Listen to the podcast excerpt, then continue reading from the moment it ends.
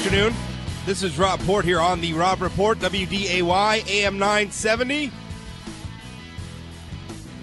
We uh, we're gonna have open phones the entire program, whatever the heck you want to talk about today. I had a guest I was trying to book, but they fell through.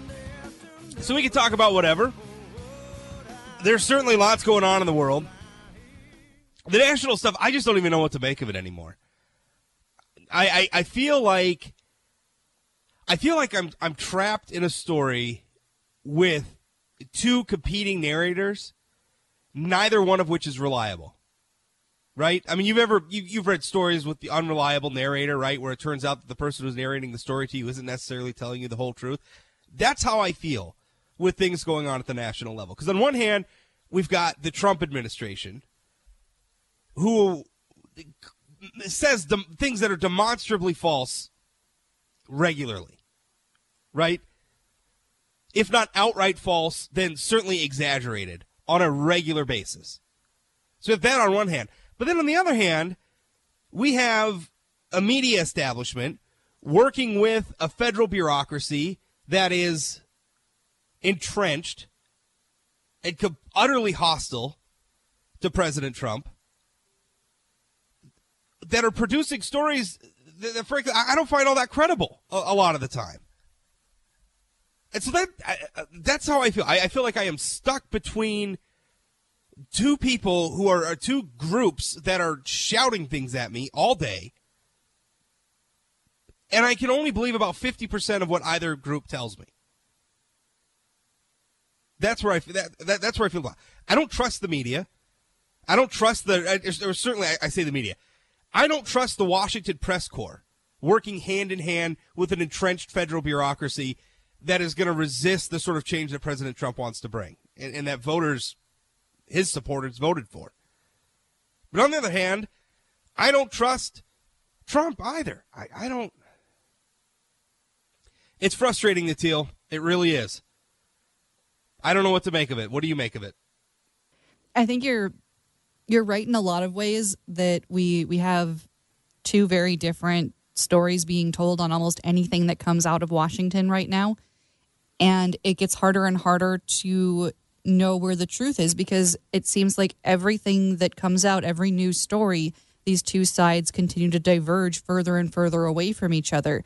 And the further they go apart, the more that I know that both sides aren't telling me the full truth. Right. But I don't know which parts to pick from which side to know what the truth actually is. So it's it's like it's the Russian thing, right? I mean, obviously the big the big Moby Dick story that's out there that every Captain Ahab in the media is after right now is did the Trump campaign work with Russia? Right? I mean, because if, if that was true, given what we already know about Russia trying to meddle in our national election, if we had one of our candidates who is collaborating with them to any degree, that would be devastating. And if that comes out, Trump Trump ought to resign. And if Pence knew about it, he had to resign too, and that's going to create a constitutional crisis, which is frightening. But that's reality. But on the other hand, I keep hearing seeing these reports, and it's always it's always like like there's this this headline about well, we have confirmed, you know, there's intelligent reports that show Donald Trump you know, Trump officials or Trump campaign people working with Russian intelligence. But then it comes out and it's like, but we don't have any sources on the record and we don't know what anybody was actually saying to anybody else. It's it's just a lot of innuendo. And and and then you're left with the fact that you have the intelligence community saying that they're not briefing the commander in chief chief on all their intelligence. You have the intelligence community that's that's leaking things illegally to the press. Now, I don't necessarily agree with Trump that that's the only story and we ought to focus on that story to the exclusion of everything else, but it's a pretty damn big story and it's a pretty damn scary story that, that we would have these entrenched sort of dark state bureaucrats who are fighting off the, the civilian leadership of the government. That to me is, is frightening that that exists right now. I mean, you, you we, we can't elect somebody, and, and, and, trust me, I do not like the way Donald Trump goes about this stuff. I do not like the way he talks about this stuff.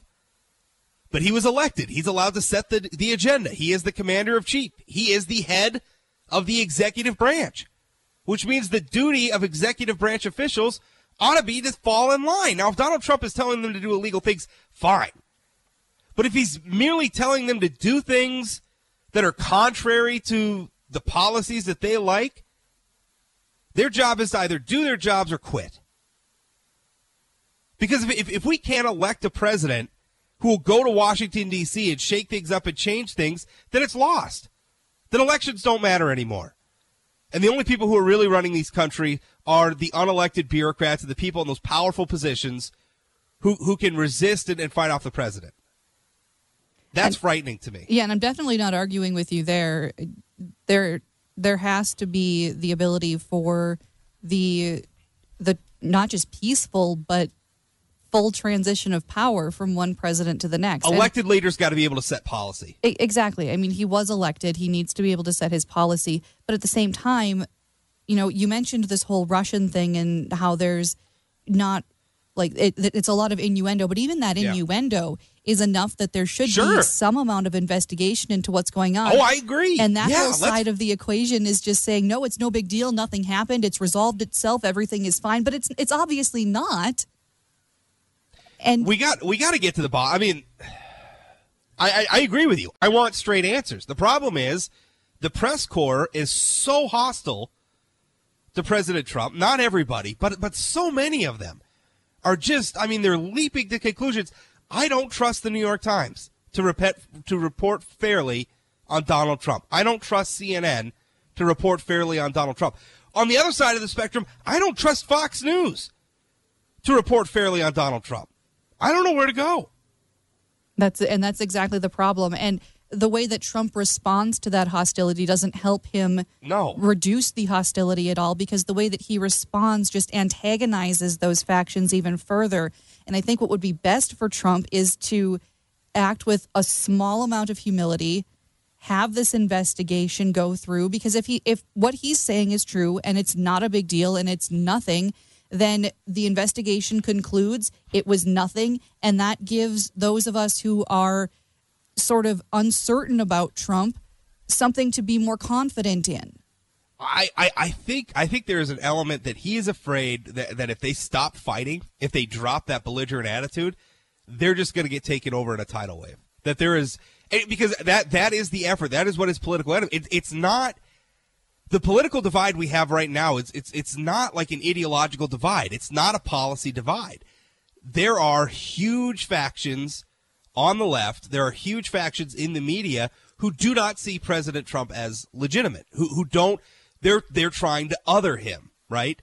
As though merely just being Donald Trump is, makes him illegitimate. His policies just make him illegitimate. And, and I think that's how, in their minds, how a lot of this stuff is getting justified, how a lot of the stuff that's going on in the bureaucracy with the EPA and the Department of Education, where they're just, we're not going to cooperate. We're going to fight him because if, if you acknowledge that he is the legitimate elected leader of our country, then you got to do your jobs.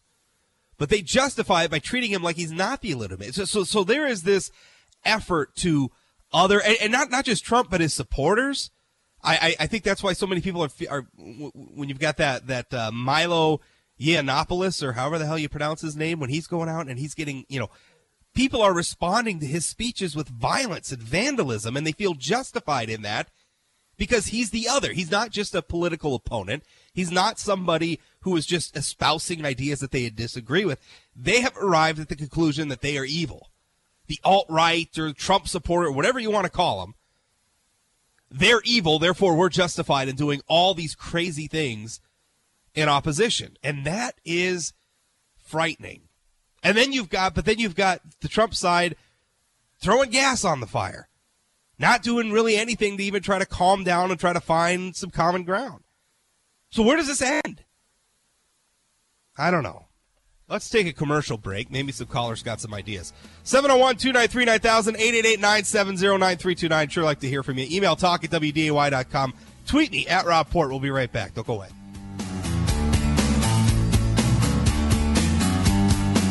This is a public service announcement. This is only a test.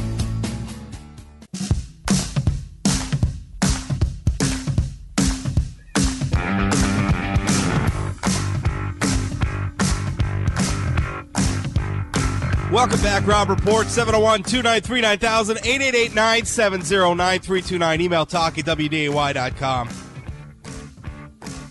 You know, uh, you can tweet me too at Rob Port if you want. You know, listen, a, a lot of the turmoil going on right now is it's a product of the Trump being a belligerent blowhard who has, frankly, I'm, I'm, I'm becoming convinced, really has no idea how to govern, coupled with a left wing establishment that has convinced themselves that they're fighting evil, that people who disagree with them are evil, and that if you're outside of this this sort of I, I, I don't know how I put it. If, if, if you if you dissent from liberal orthodoxy, then you're a bigot to one degree or another, right? And so they've convinced themselves that they're fighting evil and they're on that side, and and so therefore they're they're they're justified in othering Trump. But then in, in the early running here, what we're also dealing with is, frankly, President Obama setting landmines for the incoming administration, right? I mean, whether you're, I mean, you look at what the interim attorney general did before Senator Sessions uh, was uh, was appointed as as the attorney general, a holdover from the Obama administration, refusing to implement President Trump's policies or saying she's not going to defend his policies in court. You know, you, you have all those last minute regulations that the Obama, Obama administration dropped on the way out the door. Look what President Obama did here in North Dakota. On his way out the door, basically sabotaging the Dakota Access Pipeline, inserting his long political nose into what was supposed to be a, a non political regulatory process, ordering his political appointees to overrule the folks at the at, at the U.S. Army Corps of Engineers and, and, and delay that. And, and, look at look at what the consequences were for North Dakota. Look at how President Obama was happy to sit in Washington D.C. and watch North Dakota burn. That's what he was willing to do, and so he did that on the way out the door. So now you've got Republicans in Congress, you have a Republican administration, and they're tasked with a completely uncooperative federal bureaucracy. They're tasked with an opposition party that has decided they're evil, and they're tasked with trying to undo these landmines and booby traps that the Obama administration left on the way out the door. And that's not all of it. And Trump, in a lot of ways, is his own worst enemy. But that's that's a lot of what's going on, and it's it's ridiculous. And then you've got the press that that, that just they want Trump to be Nixon so bad they could taste it, and it, it, it almost for some of them it doesn't matter if he's actually Nixon or not. If they can't find the story, they're going to create the story. And it's it's frustrating. I just want to get back to regular old governance. I, I mean, I never thought I would hear myself. I, I yearn for the days when we could just have like a debate over Obamacare. Right? I mean, I, I yearn for the days when we could just talk about, you know, have Democrats talk about tax cuts for the rich and Republicans talk about, you know, Social Security and Medicare and Medicaid and all this other stuff. I mean, that's that's the really scary thing too. Is while we're off playing all these political games on appointees and Russia and everything else that's going on, and I'm not diminishing the Russian issue because that scares me too. But that's why we're doing all this stuff. We have real problems that need real solutions, like Social Security, like Medicare, like Medicaid entitlement programs that are unsustainable, a tax code that is an abomination, energy policy that is confused and conflicted, implemented by an army of different bureaucracies. There is so much we could be doing to fix right now, and we're not doing it. 701 293 9000 888 970 9329. We got a caller on the line. Bob, what's up, Bob? Hey, Rob, I never talked to you before on the line, but uh, you know, I think you you hit so many great points there. But you know, you got to boil it down to simplicity. You just got to look at it as this is part of the change that's necessary. Things have been so entrenched for so many years and now we have what appears to be chaos. And it's just part of the equation. If you're going to get to the, the reforms that we've all wanted for so many years, there's going to be this storm that we got to go through first. What do you think? Bob, I, I think that makes a hell of a lot of sense. I, I really do. Um, and I, I think you're right. Would you agree with me, though, that it, it would be easier to go through this if Trump wasn't acting the way he acts sometimes? I mean, the tweets and and and the, the at, at times needlessly belligerent attitude with it. I, I feel like you're right. We weren't going to be able to to change, you know, bring the sort of change that I think Trump was promising to Washington D.C. That was never going to happen without setting some fires. But it seems Oh. like Trump is setting more fires than we need to set. I think he'll go down as the bristling president, but the analogy I like to use is if, well, you're a married man, so if you had a mother-in-law who was, you had to have her in, the, in your life, like Trump has to have the press, and she's constantly needling you and telling you how bad of a job and everything is wrong, wrong, wrong, you, would be bristling too. Yeah, I I I guess I guess I, Bob, you're making way too much sense. Okay, you really thanks. are. Thanks for the call. 701 293 9000 888 970 9329. Email talk at WDAY.com. I mean, listen, I, some of this had to happen. I, I, I, I sincerely believe that we have a problem with it's almost like a Hunger Games situation. I mean, you, you look at some of the economic data over the past several years where the richest zip codes in America aren't in the places where we're producing stuff, right? It's not in the oil towns. It's not in, uh, you know, Silicon Valley. It's it's it's not in. I mean, certainly those are rich areas, but it's not in, in the places where we're producing stuff. The richest zip codes in America are like in Washington D.C., a place where they make public policy, they make politics, but nothing substantial, and that's a real problem. The federal government is far too large. And if, if, if Trump accomplishing nothing else but taking a wrecking ball to the federal bureaucracy, then I, I feel like he'll have accomplished something. It's just, I'm just worried about all the fallout on, on the way there. 701 293 9000 888 970 9329. Last call. We got to take a break. Carl, what's up? Good afternoon, Rob. Yes, sir. Um, I would just like to add a couple of cents worth here, and that is that uh, I am all for everything Trump does because it's just completely opposite. I you brought up something about uh, not knowing, not sure if he knows how to lead. Um, my my inversely, I would say those that we thought knew how to lead, what good did it get us? Where did we get with them? We still ended up with NAFTA. We still ended up upside down with all these other countries, and and I, I think it's just time for a radical change. I love his brashness. I love his rudeness, and I think that's what it's going to take. And I hope we see some of that in the state of North Dakota with Burgum, that he gets after it and he gets rid of some of these people who've been around way too long. Anyway, I love your show. I'll let you go. Thank you.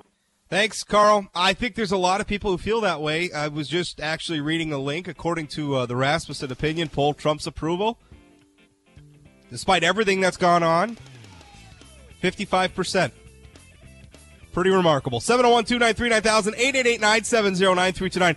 We'll talk a little bit about Doug Burgum coming up in the next segment. Don't go away.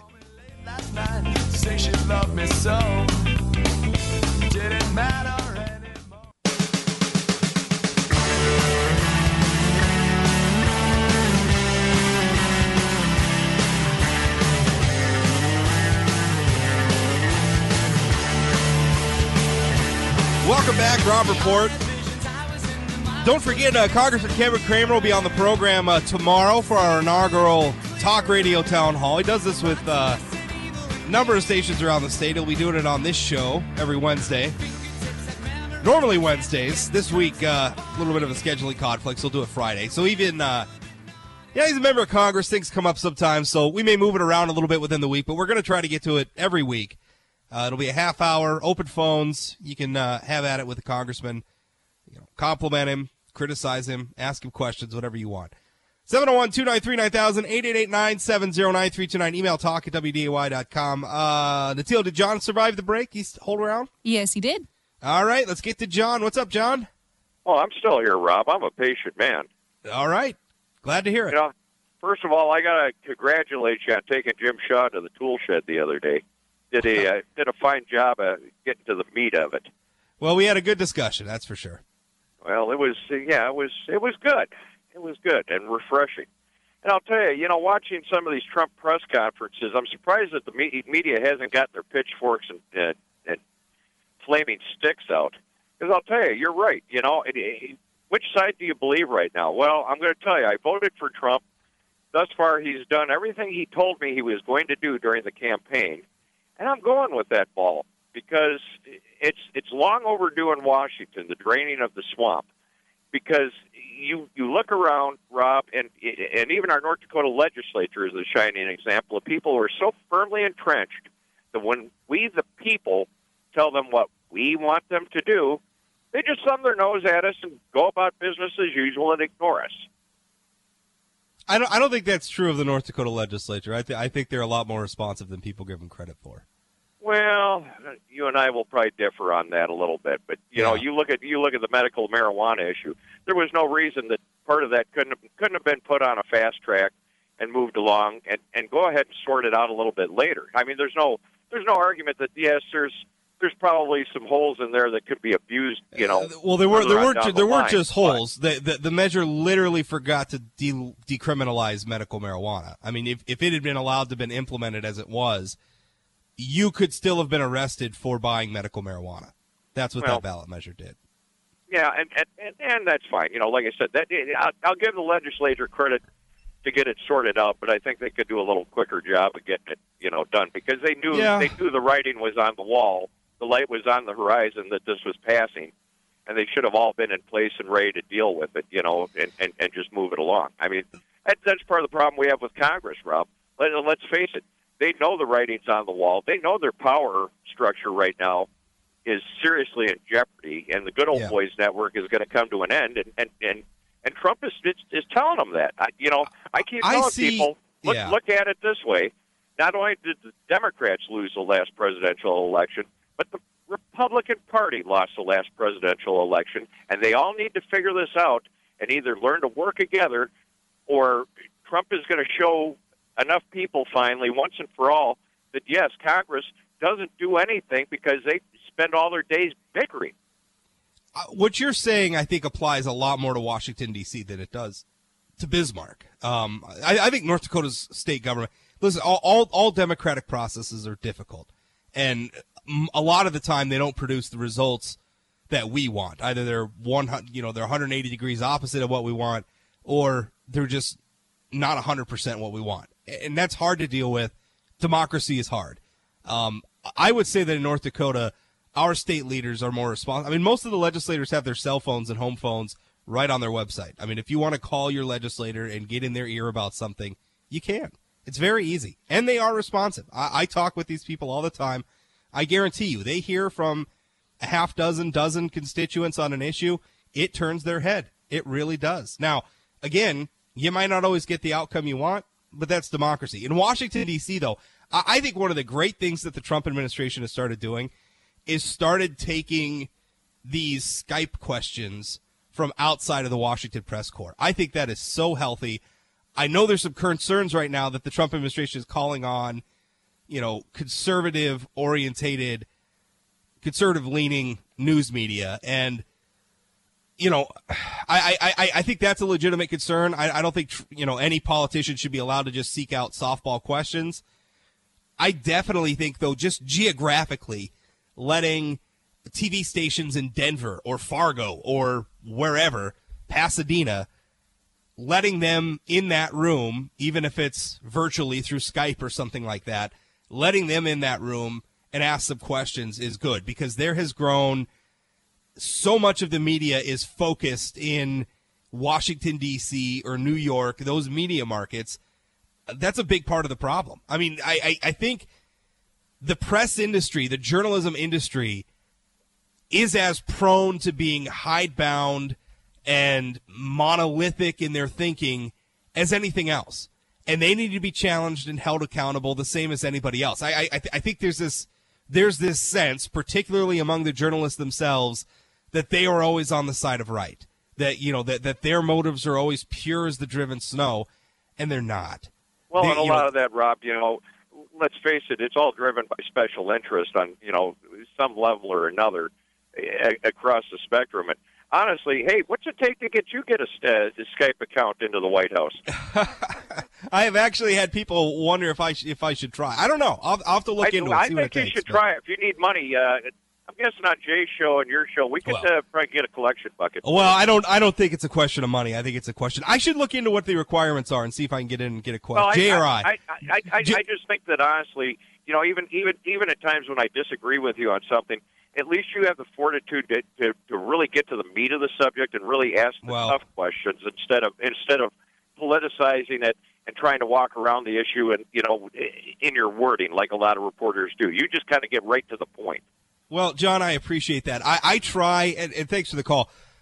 The, in in doing this job, you know, I, I, I- I think there's a there's an approach that a lot of people take that they come at an issue and, and, and they they're they're performing. It's it's a form of performance art, and so you know, outrage sells, outrage gets clicks, you know, controversy. Uh, and I, I think there's people who stoke controversy, who try to be controversial just for the sake of being controversial. What I think is really great and why I really like being on WDAY with uh, the, the team that, that, frankly, we've got, the on air team, is uh, I think that there's a feeling here that, that everybody is being genuine. What you are getting is a genuine point of view. I don't think anybody here is playing. I don't think anybody here is trying to dance or put you on or, or just perform for you. Uh, well, how I, I, I don't want to, I guess I don't want to speak for anybody else. How I approach it is I want, I want what I'm telling you. I want my work, what I'm writing, what I'm talking about to be illuminating for you, even if you disagree with me so that if, if, if you hear me and I'm I'm making you mad because I'm taking some position that you just absolutely think is is up a creek, is out of left field, you don't like it. At the very least, I hope I can provide some context, some insight, some facts that if nothing else leave you a little bit more informed. If nothing else, maybe just leaves you feeling more confident in your disagreement with me. If I can do that, I, I think that's valuable. And that's what I strive to do. Um, and I'm I'm glad, John, that you appreciate it. 701 293 9000 888 970 9329. Natil, if, if, if we could get if we could get into one of those Skype calls into one of the press briefings, what would you want to ask the Trump administration? What would your question be? Oh my gosh, that's that's a tough one. I Yeah. think I would like to ask how they intend to find a middle ground with the desperately opposing factions that they're going to be facing for the next 4 years. Because there has to be there has to be some plan to move forward in this country and it can't just be I'm going to sign every executive order that I decide I want to sign because that's that's only going to increase the feelings of animosity and the the vitriol that the far left is feeling and purporting through whatever means they can possibly shout through. It's it's it's going to mainstream that vitriol because right because I I, I think I think you put it well. There is a faction on the left that is going to be vitriolic about Trump no matter what he does. It's just that's just where they're at politically. They are so far left. And, and frankly, th- th- that element existed with, with on the right with President Obama. Oh, absolutely! It didn't matter. It, did. didn't matter There- what he did. There were the there were the birthers Right. and all of these people that that were out there too. But it seemed like Obama was able to at least find a way to connect with the people that weren't so far on the right Yeah. in that aspect. Not maybe not maybe super- sometimes. I mean, when he came into office, I wanted to. I mean, I saw a family guy. I saw how he was with his kids. I wanted. I mean, he see he was cool. He was hip. I wanted to like the guy. I know, and I, he didn't do it. He didn't do it super well. I'm not saying he did it super well, but I think that Trump is doing it less well at this Yeah. point in time, just I think- because of his his personality and the way that he comes off. Because I think that there there are a lot of us that aren't on the far left that want maybe not necessarily to like Trump, but to come out of Trump's presidency feeling like some compromises were made and we moved forward as a country. I, I, I think I, I think honestly I think in a lot of ways Trump and Obama are two sides of the same coin. Their styles are very different. You know, Obama was is, is was very calm and intellectual. Trump is very emotional and bombastic. But I, I think both of them are divisive, right? I, I, I think Obama, where he was, you know, his thing was always, I'm on the right side of history and you're on the wrong side of history. And I think Trump's the same way, where if you're not with him, then he's calling you a loser on Twitter and he's calling you a failure and everything else.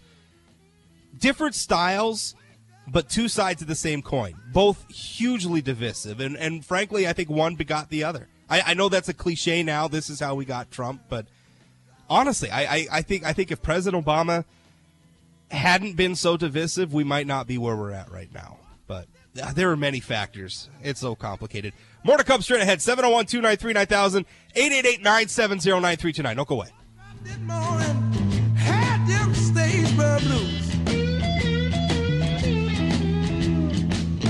The corner,